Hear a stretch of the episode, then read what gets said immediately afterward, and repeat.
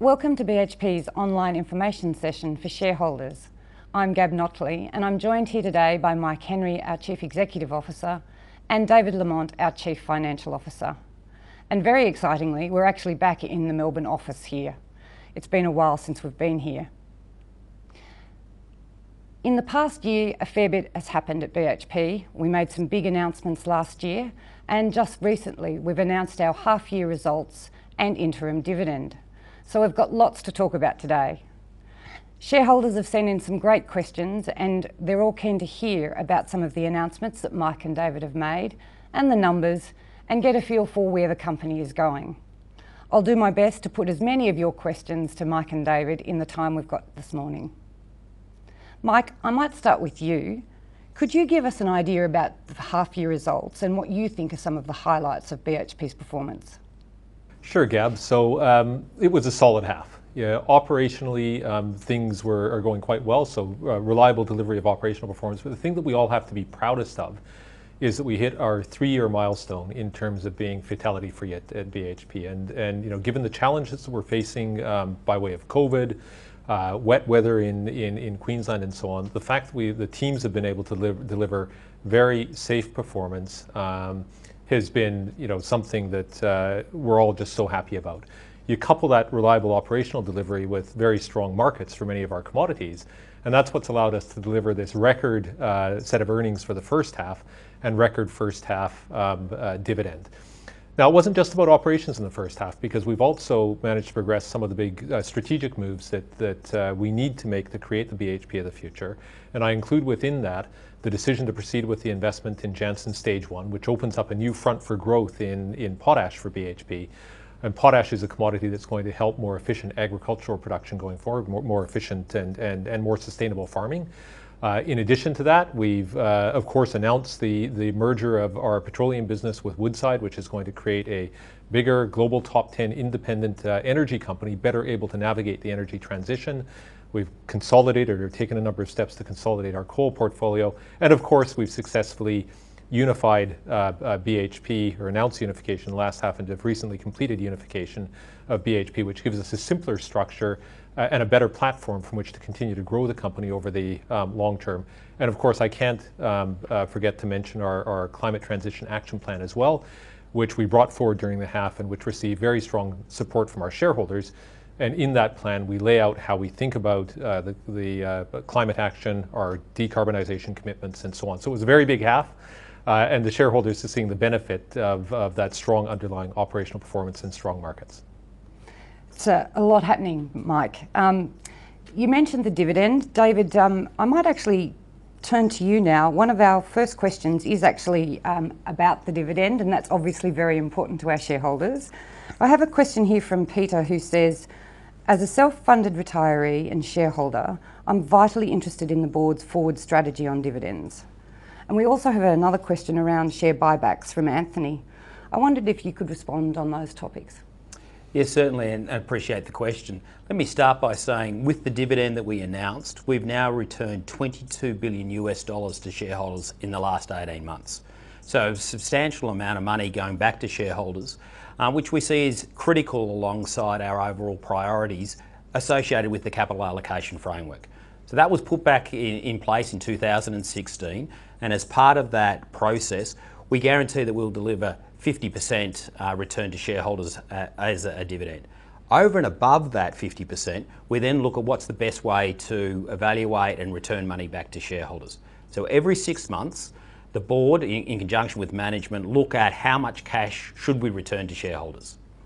And then that amount over the 50%, we consider whether that's further cash dividend or whether or not it is actually better as a buyback. So there's a process that we step our way through, applying the capital allocation framework, understanding that it's not a discrete decision. We need to consider all of our global shareholders and the different bases that shareholders look at that. It is also important to note that with the shareholders and with the dividend that we've paid, it's a fully franked dividend, and so there's additional franking benefit that goes to the Australian shareholders as part of that distribution. So this half, when we assessed all of that, we felt it was better to top up through a cash dividend than it was actually looking at a buyback.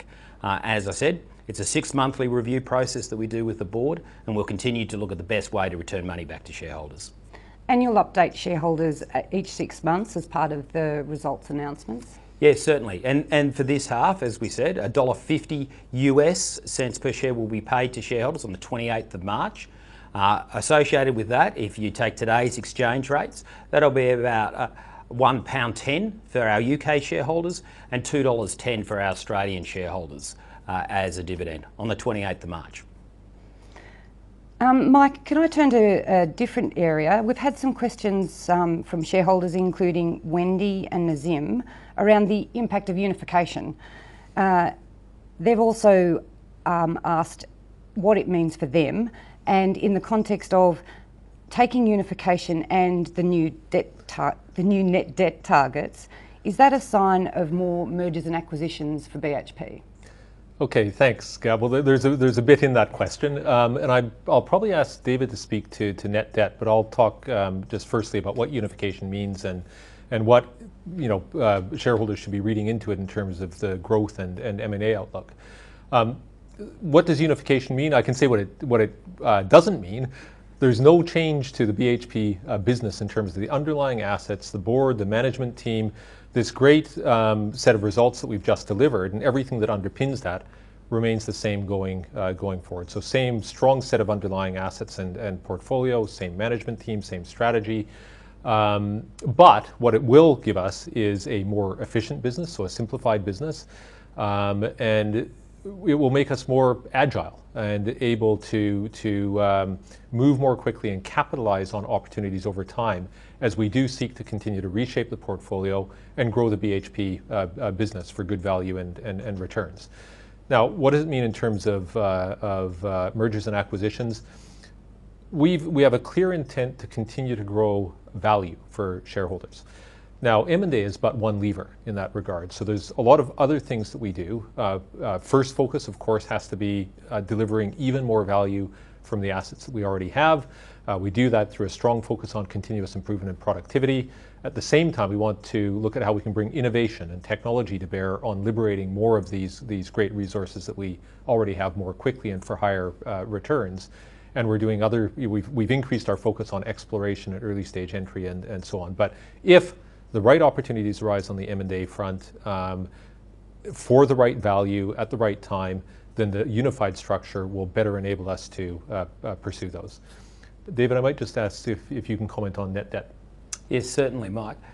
What we did announce was a new range from $5 billion through to $15 billion in exchange for what was previously the $12 to $17 billion. So there's two aspects to that. One, we widened the range, and two, we reduced from 17 down to 15.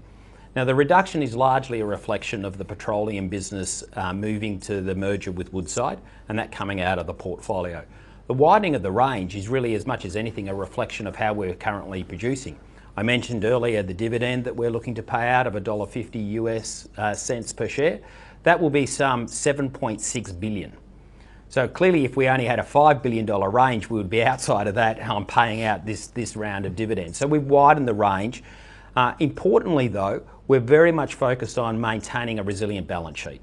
That's what drives the overall net debt range. And we want to make sure that we are resilient in that sense, because we are in a market that has volatility alongside the overall cash flow of the business, and we reflect that in our overall net debt range.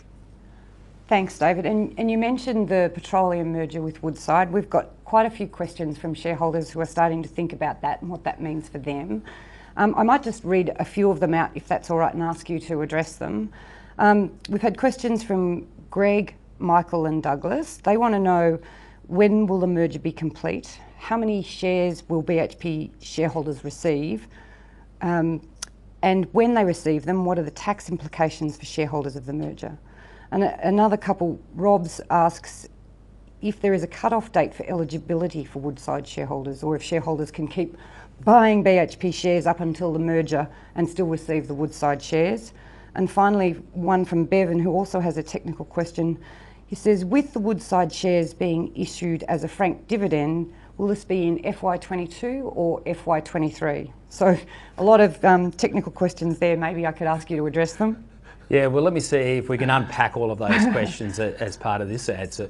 But let me start by actually saying what was very pleasing in the 6 months was the performance of the underlying petroleum business. It continued to meet our expectations and guidance that we'd given. And equally, you would have seen just recently Woodside came out with their results, which were also strong.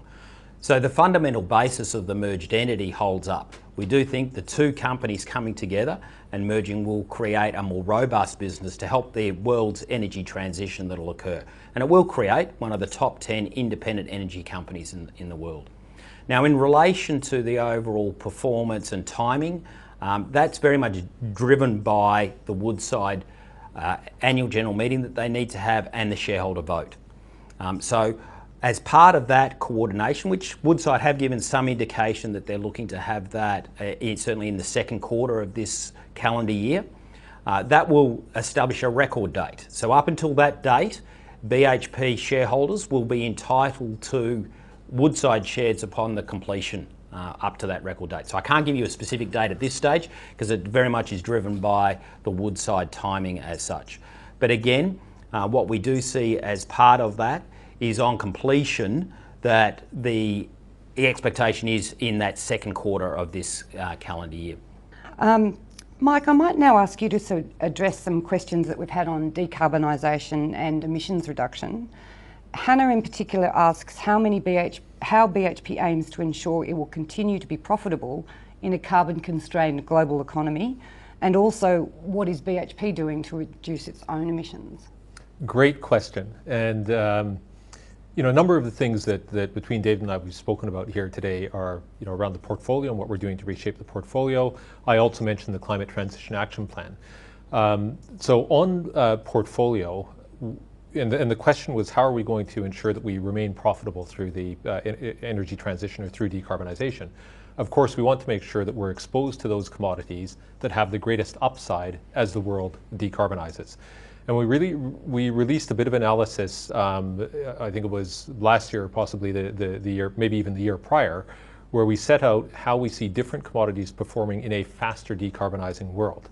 And one of the insights that came out of that was that pretty much all of the commodities that will remain in the BHP portfolio after the series of transactions that we currently have underway will have upside in a faster decarbonizing world. So a 1.5 degree Celsius world, or where the global temperature increase is limited to 1.5 degrees Celsius, that world and the faster decarbonization that accompanies it will be of benefit to copper, nickel, potash, and even higher quality iron ore and higher quality hard coking coal.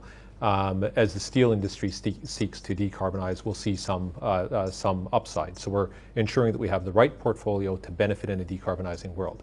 Now, of course, in addition to that, we have to decarbonize our own operations, and we have to ensure that others in the supply chain are able to decarbonize theirs, and we have a role to play in that. So what we've been doing is we've committed in our Climate Transition Action Plan to a 30% further reduction in our own Scope 1 and Scope 2 emissions by 2030. And that's on path to being net zero by 2050. We've set out a goal of seeing net zero for the whole of our value chains, that includes downstream, also by 2050. And we're working with customers, in partnership with customers, to help them achieve that ambition. So we've entered into partnerships with customers who comprise about 12% of the world's steel production, for example, to support their efforts to decarbonize. We've entered into a number of innovative shipping arrangements where we're stimulating new technologies to be brought to bear to decarbonize global ocean freight and shipping. And in our own operations, period on period, so relative to the same period year prior, in the last half, we reduced Scope 1 and Scope 2 emissions by 16%. So well on track to achieving our 30% by 2030. And that's by a very large shift, or that first step down is through a very large shift to renewable energy to power our operations, particularly in Chile, but we've recently been pursuing that here in Australia as well. So, Gab, we're going to ensure that we've got the right portfolio that benefits through decarbonization, where we see ourselves as playing a role in meeting the world's needs for all the commodities that are going to be needed for decarbonization. And at the same time, we're ensuring that our own operations get that we're able to decarbonize our own operations as well. And you put this to shareholders recently, Mike? We did. So we took the Climate Transition Action Plan forward to shareholders late last calendar year, and this plan received very strong support. Of course, you know, we want to continue to build upon that, but strong support from shareholders for the Climate Transition Action Plan and all of the elements that I just spoke to. Thank you. I might change topics now, and this may be a question for you, David. This is from Matthew. He asks, higher iron ore prices have made a significant contribution to the results again this half, but how sustainable do you think this is? So great question, Matthew, and let me also put this in a broader context. What we did see is in metallurgical and thermal coal, prices were triple what they were in the prior corresponding period. For nickel and for copper, we saw that they were 30% up on prior corresponding period, and iron ore, referencing your question, was up 9% versus the prior year. So it's important though, with those pricing dynamics, that we manage what we can control and we maximise the return to shareholders of those increases in prices. And that's really about focusing on our operations, being more resilient in how we operate, and continue to have a very strong cost focus. And by doing those things, we're able to actually ensure that we deliver the most to shareholders, regardless of where the prices are moving to in comparison to our peers. So specifically in the Pilbara and our Western Australian iron ore operation, we are the lowest cost producer. And our focus is continuing to actually be there as the lowest cost producer and maximising the return that we can get out of the iron ore. Now, we're not in the business of forecasting prices. We'll leave those to others. We're in a process of ensuring that we're maximising the return to shareholders given the market conditions. And just on that, we've had some questions around COVID and the impacts of COVID on the business. James and Patrick have asked questions around this. Mike, do you expect the pandemic to further disrupt operations and costs at any BHP site? And in particular in WA, what's been the impact of the border closures there on operations? Sure. So look, I might actually ask David to speak to some of the impacts that we've seen on operations, and I'll talk to the WA border specific question. But David, maybe just a bit on operations. Yeah, thanks, Mike. So in relation to the impact on operations, there's sort of two main areas that we've seen. One is around labour and labour shortages, and the other one's around the supply chain aspect. So certainly when you look at the labour side, pretty heavy early on in the COVID impact in Chile as an example. More recently, it's been more on the east coast of Australia where we've seen large impacts to availability of labour. Equally in Western Australia, there has been some skill shortages that we've seen in train drivers as an example. What I would say is it's a great credit to our operations that we've been able to continue to operate and deliver the results given those restrictions. And from that side of things, we've taken a lot of learnings from around the globe and applied them as things have unfolded here more recently in Australia. The other thing is the supply chain. And clearly what that has meant is that we've needed to think about inventory levels that we've had. We've needed to, through our procurement team, work with our suppliers proactively in trying to address issues as they arise. And we're continuing to focus on that. Now that's an area that we would say we are still going to see most of that pressure still come through this calendar year and potentially into next financial year as well. They're not something that we see that is resolvable in the short term. But we continue to be very diligent in what we can manage as part of that process. And Mike, on the border? Yeah, so Gab, I will talk about the border, but just before I get to that, if I just build upon what David said around operations, we also have to keep in mind that COVID has created disruption and hardship for many of the others who depend on or have business with BHP or the communities depend on BHP as well. And so we have tried to lean in over the past couple of years to support them, you know, with shortened payment terms for our small local suppliers and indigenous suppliers. We've worked with local communities to support some of the programs that they have as well. Now, David did reference skill shortages, and I think David mentioned specifically train drivers in Western Australia. They're one example. We've also seen the same in some other skills there, and that's being driven by a strong economy, but also by the immobility of labour across Australia. So with the border closure, of course, it's been hard to bring skills in from elsewhere in Australia or from overseas. And now I would say that whilst a lot of the operational performance that we've seen has been led and driven through our teams and the learnings they've taken from elsewhere, We have had the support of governments, and I think in the case of Western Australia, the government there has done a good job earlier on in COVID of protecting the community and ensuring that businesses like BHP's iron ore business have been able to continue to operate relatively free of COVID. Of course, that was at a time of low vaccination. Since then, you've seen vaccination rates increase. Skill shortages have been growing at the same time. And there comes a time when the sensible thing to do is for borders to come down in a stepped fashion, and for the ability to bring labor in to be freed up. And we think that can be done in quite a well-managed fashion now, given the learnings we've taken away from elsewhere and the higher vaccination rates in WA. So we're quite pleased to see the recent announcements around the opening up of the borders, because we think that's going to help ensure that we can continue to deliver some of these, the same sort of great results that we've seen in the past half. Thanks, Mike. That's really interesting, and I think a lot of people are looking forward to some return to normality in travel. I actually have a question now from David, and he asks, how much, if any, attention do you pay to political instability in some of the regions where you're looking to invest, or potential future conflict? And a second part to this is, he adds, at what point do you feel rewards outweigh the potential risks? So, Gab, I take it that David's referring to investments in new jurisdictions, because as we've sought to secure and create more growth options for BHP in future-facing commodities, we have started in our exploration efforts and early-stage entry efforts to look at some jurisdictions that BHP hasn't been operating in, at least in recent years. No, I think it's quite a valid or relevant question, which is, how do we go about assessing risk in those jurisdictions, and at what point do we see that the risk outweighs the value? Very hard to provide a single answer to, of course, because it does depend on the local context. Probably the best way to talk to it is that we're very cognizant of these risks. We put a lot of effort into assessing country risk prior to any decision to step in there. The opportunity always has to be worth the extra management effort that's required to move into a new jurisdiction and to manage the opportunity effectively. And we have to be confident that the activities that we have planned for the region can be managed in a way that's aligned with BHP's values and business practices. That is an absolute requirement. Now, having entered a new jurisdiction, in entering a new jurisdiction, we always look at how we go about doing it. Sometimes it'll be in partnership with others who understand the area already.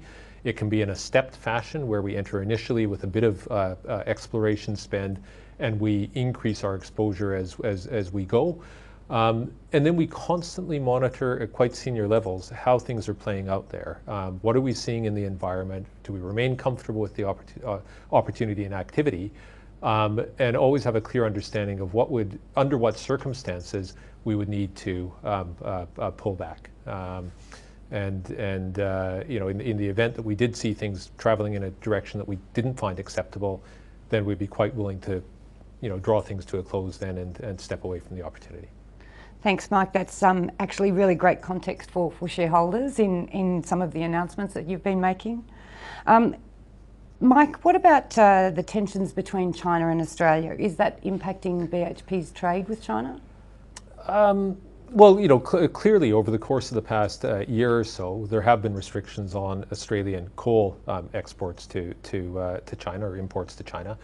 But having said that, in terms of our direct business-to-business relationships with Chinese customers and suppliers, keeping in mind that Chinese companies are suppliers to BHP as well, and in our business relationship with other stakeholders in China, they've never been better. We regularly survey customers globally to get an understanding of how they perceive BHP as a supplier or as a customer.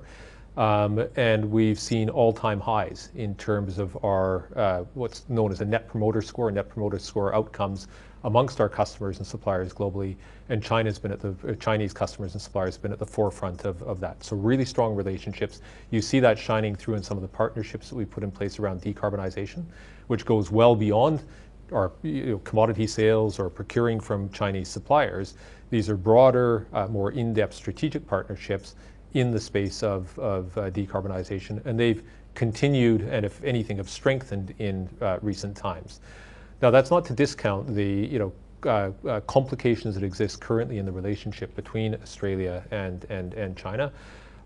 We're not forecasting that there's going to be any turnaround in the constraints on coal exports to China in the near term, but one has to believe that the complementarity of the two economies is such that in the fullness of time, the nations will find a path through this, and that we'll have a constructive trade relationship between the two nations. And we continue to focus on our engagement with Chinese customers and suppliers, and I'm confident that over time the two nations will continue to build upon that into the future.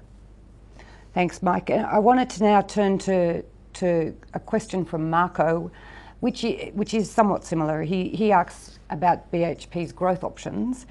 He says, where BHP plans to grow given the separation of our petroleum assets, and he wants to know if you could give give him a feel for in what areas you want to grow the business. Okay, great question.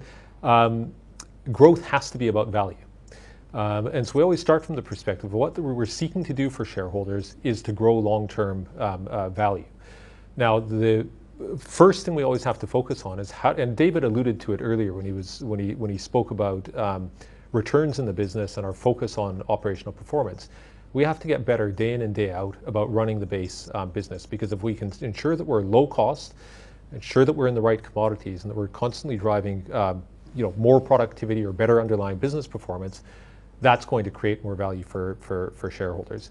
We then have to look at how we can go about creating more options in these great resources that we already have. We have some of the best, if not the best, resources in the commodities that we're in. You look at copper, for example, we have tens of billions of tons of copper at 0.5 to 0.6% grade. This is the sort of resource that others would love to have, but we've already have it in our portfolio. In nickel, we've got the world's second largest resource of nickel sulfide. What we have to focus on is how do we go about bringing productivity, technology, innovation to bear to create more options, to liberate more of this resource more quickly at high returns for shareholders. Now, we don't want to stop there. We also have, we've increased our efforts around exploration and around early stage entry. This is where we get on the ground floor with new resources that have been discovered but not yet developed, to create longer dated options for shareholders as well. Now, we're specifically focused in copper, nickel, and potash, given that they have the strongest leverage to a decarbonizing world and to continuing global economic growth. But we also see opportunity to continue to drive productivity in both the iron ore business and the coking coal business, now that we've consolidated the coal portfolio down to the highest quality of coals for steelmaking, which stand to benefit from decarbonization as well. The final lever, of course, and we spoke about it earlier, is mergers and acquisitions.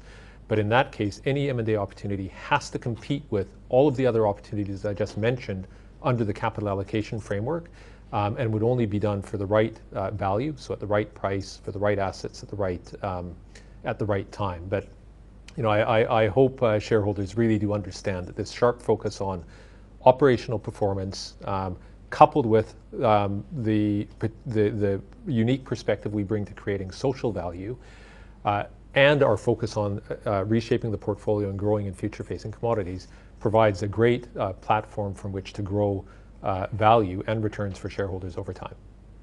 Thanks, Mike. Actually, that's just probably all we've got time for today. Is there anything that you would like to tell shareholders before we sign off? Well, I would just say thanks for joining David and I to talk about the results.